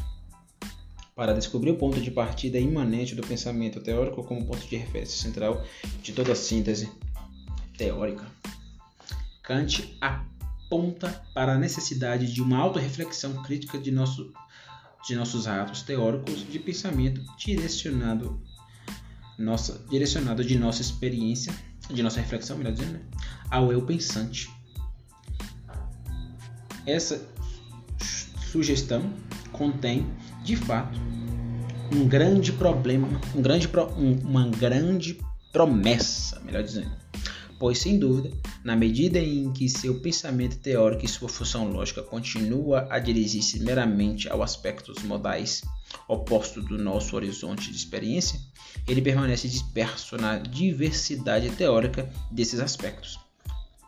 Somente quando se dirige ao ego pensante, o pensamento teórico pode adquirir a direção concêntrica uma unidade última de nossa consciência, a qual toda diversidade modal do horizonte da nossa experiência necessariamente está relacionada. Então, a ideia aqui de caráter concêntrico é bem interessante, né? que lida justamente com o eu. E a gente vai ver isso no, no próximo capítulo, tem como definição o caráter concêntrico do eu, onde ele vai lidar com o caráter enigmático do eu. Mas Kant tenta achar no próprio pensamento teórico na própria estrutura do pensamento teórico, a referência central. E qual é a referência central? Aí Kant tira.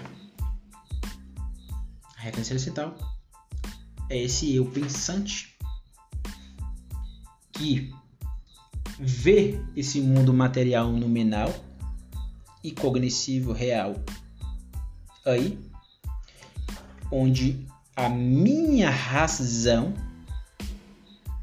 abstrai esse mundo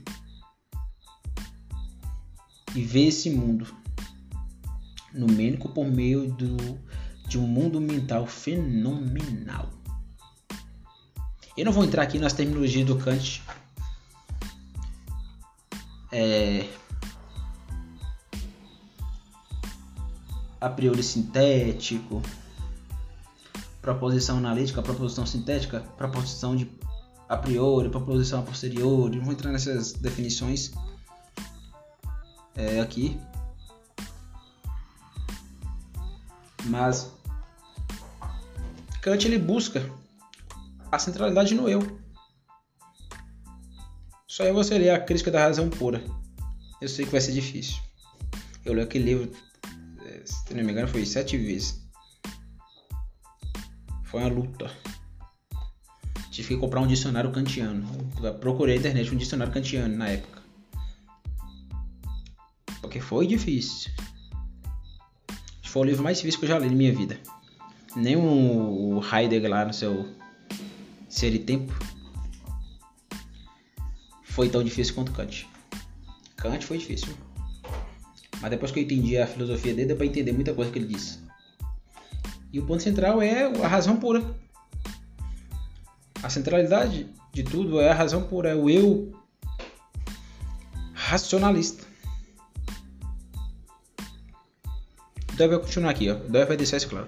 Se perguntarmos a todas as ciências especiais engajadas em pesquisas antropológicas o que é homem, receberemos uma grande diversidade de informações referentes ao de, aos diferentes aspectos da experiência temporal humana.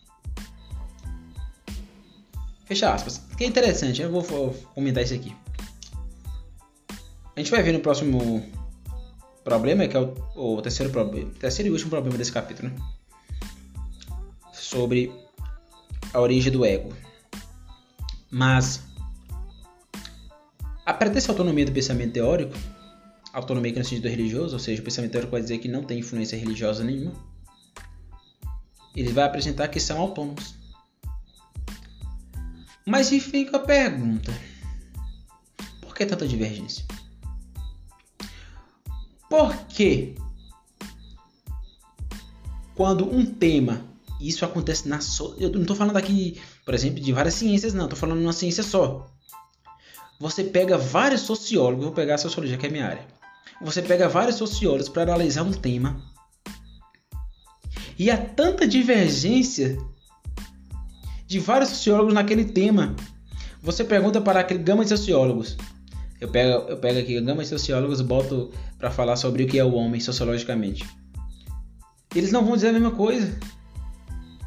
Mas se Kant está certo, existe uma pretensa autonomia, ou existe uma autonomia né, do pensamento teórico, e esse, esse eu puro, razão, por que essas, esses cientistas que assumem o princípio da autonomia, quando vão falar de determinado assunto, não chegam no, na mesma conclusão, ora?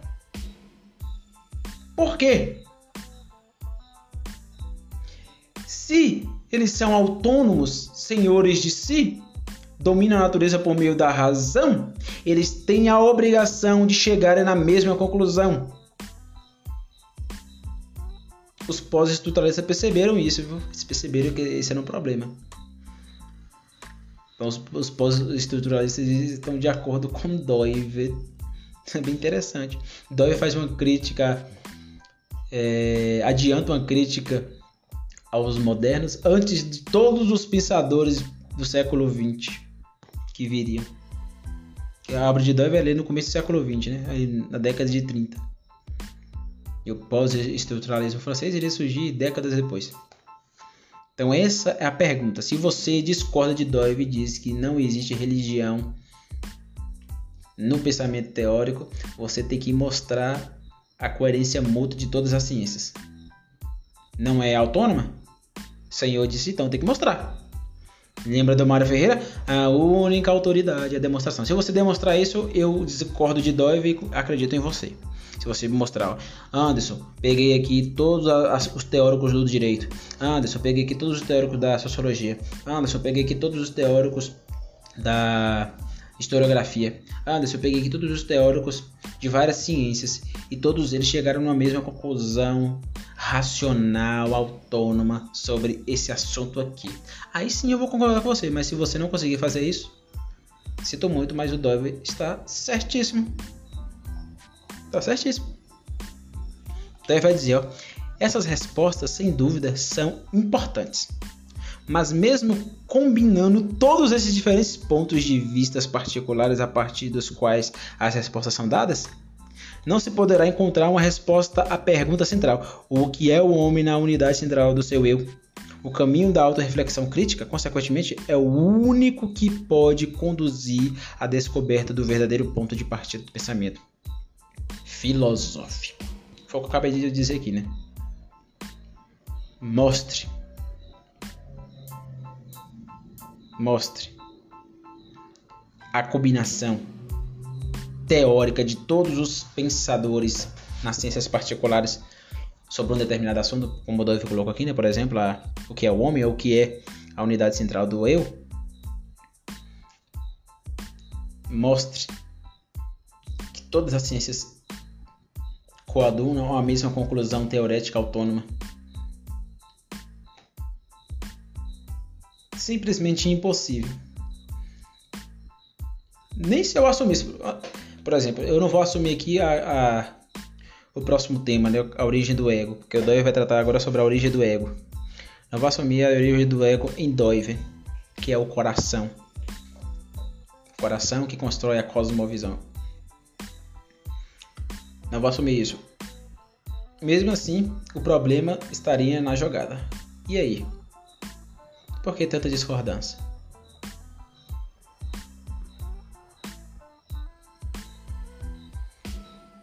Mas Anderson, o, o filósofo, o cientista, não é um robô. Mas era isso que os iluministas assumiam. Não, o super alto, ouse saber? Dom, dominar a natureza por meio da racionalidade? Não chegar a um ponto tão enfático que se desencantaram com o mundo, gerando aí as atrocidades do século XX? O verdadeiro, a verdadeira idade das trevas foi o século XX, foi a Idade Média, né? Porque na, na numa, vou usar aqui o exemplo da Alemanha, uma Alemanha que tinha os maiores intelectuais, Goethe, Fichte, Schelling,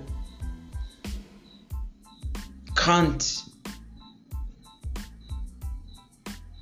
na arte, os maiores nomes, Wagner. Foi lá nessa civilização que um cara tacanha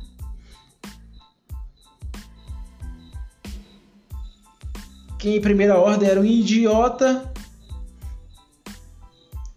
um mero soldado que lutou na Segunda Guerra saudosista da Alemanha, conseguiu assumir o poder e dos alemães esclarecidos, os esclarecidos, a Alemanha de Heidegger, os grandes filósofos. Só se pode filosofar em alemão e em grego. Foi lá. Lá que veio a, maior, uma das maiores atrocidades, junto com o stalinismo do século XX. Hitler, o nazismo na Alemanha esclarecida, na Alemanha científica, na Alemanha dos pensadores iluministas, racionais, críticos transcendentais que dominariam a, a natureza por meio da racionalidade burocrática. Foi lá, no meio dos, dos grandes, poderosos senhores da intelectualidade. Foi lá na Alemanha. então, fi, como diz aqui na Bahia, então, fi, fica aí na sua. Os baianos gostam de usar o termo fi, né? Fica aí, fi, acreditando na ciência nesse sentido de que ela não possui pressuposições religiosas. Vai nessa. Vai nessa, tu vai cair do cavalo bonita. A religião ou melhor, a ciência, ela é religiosa. É isso que daí vai mostrar. Quando você ler, pegar o título lá do livro, né, No Crepúsculo do Pensamento Ocidental, estudo sobre a pretensa autonomia do pensamento filosófico. O que isso quer dizer? Isso quer dizer o seguinte, Dove quer desnudar o falso dogma do pensamento da autonomia teórica. E ele consegue. Lembra que eu falei para ele, para vocês, que ele tirou o termo da idolatria da teologia e trouxe para filosofia? É isso. É isso que ele fez. Ele vai mostrar para todos aqueles que estão à sua volta que é possível olhar para Kant e dizer: Kant, você é um idólatra, filosoficamente falando. Conte, você é um idólatra, filosoficamente falando. Nietzsche, você é um idólatra, filosoficamente falando. Heidegger, você é um idólatra, filosoficamente falando. Sartre, você é um idólatra, filosoficamente falando. Hume, você é um idólatra, filosoficamente falando. Descartes, você é um idólatra, filosoficamente falando e assim sucessivamente. É claro que tem, tem suas exceções na modernidade, né? A gente não pode achar que todo filósofo moderno é um demônio moderno. Não, são, não seremos, não podemos ser perennialistas em demonizar a modernidade. Não, não caia nessa. Mas é isso. Eu acabei aqui, né? No próximo episódio eu vou tratar aí do terceiro problema, a origem do ego. Que é o tema que sempre me tocou. Aí a gente vai trocar justamente no, na ideia do coração. Eu vou falar aí do, dos três princípios do coração na tradição judaica. A Ruach, que está ligada ao fôlego de vida. É, a Nefesh, que está ligado a, a vida biótica, que morre. Se eu não me engano, acho que é isso mesmo. Isso. E a Enshama. A Enshama está ligado à alma religiosa. Aqui está o ponto central de Dói. Isso não aparece explicitamente, mas aqui está o ponto central. Porque essa ideia de Enshama atravessa toda a tradição judaica que vai atravessar o cristianismo. Quando a gente vai ler lá no Pentateuco, essa ideia reverberando, a gente vai ler na, no, nos outros livros do Antigo Testamento, essa ideia do coração reverberando, e, consequentemente, no Novo Testamento, essa ideia do coração reverberando, e David vai ser influenciada por isso. Ele conheceu isso a partir do Abraham Kuyper. Tem um livro, tô, tenho aqui em, tem um PDF esse livro, esqueci o título. É muito livro, lendo, já acaba esquecendo, mas quando o livro nos impacta, a gente lembra. Depois vou caçar, procurar. Eu vou procurar aqui saber qual é. Mas é um livro que o Kuiper trata do coração, onde deve ter um insight. Mas isso tem raízes. Aí passa pela raiz judaica, atinge o cristianismo e a, assume patamares filosóficos em Agostinho de Pona. Então Agostinho é imprescindível para a ideia do coração, na minha opinião. Né? Apesar do Doiver criticar o Agostinho a ideia do coração. É imprescindível. E aí entraremos no próprio Doiver e fazemos a, vamos continuar fazendo a leitura. Eu estou aqui na página, se você tiver a edição da Monergismo, o livro da Monergismo, que tem duas edições, tem uma da editora Ragnos e uma da Monergismo. A da Monergismo foi lançada em 2018.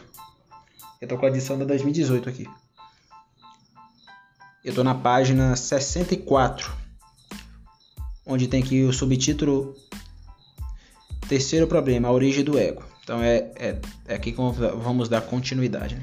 Depois vamos encerrar e continuar dando continuidade à ideia do caráter concêntrico do eu. E vamos continuar comentando o filósofo holandês Herman Duff. Também muito obrigado.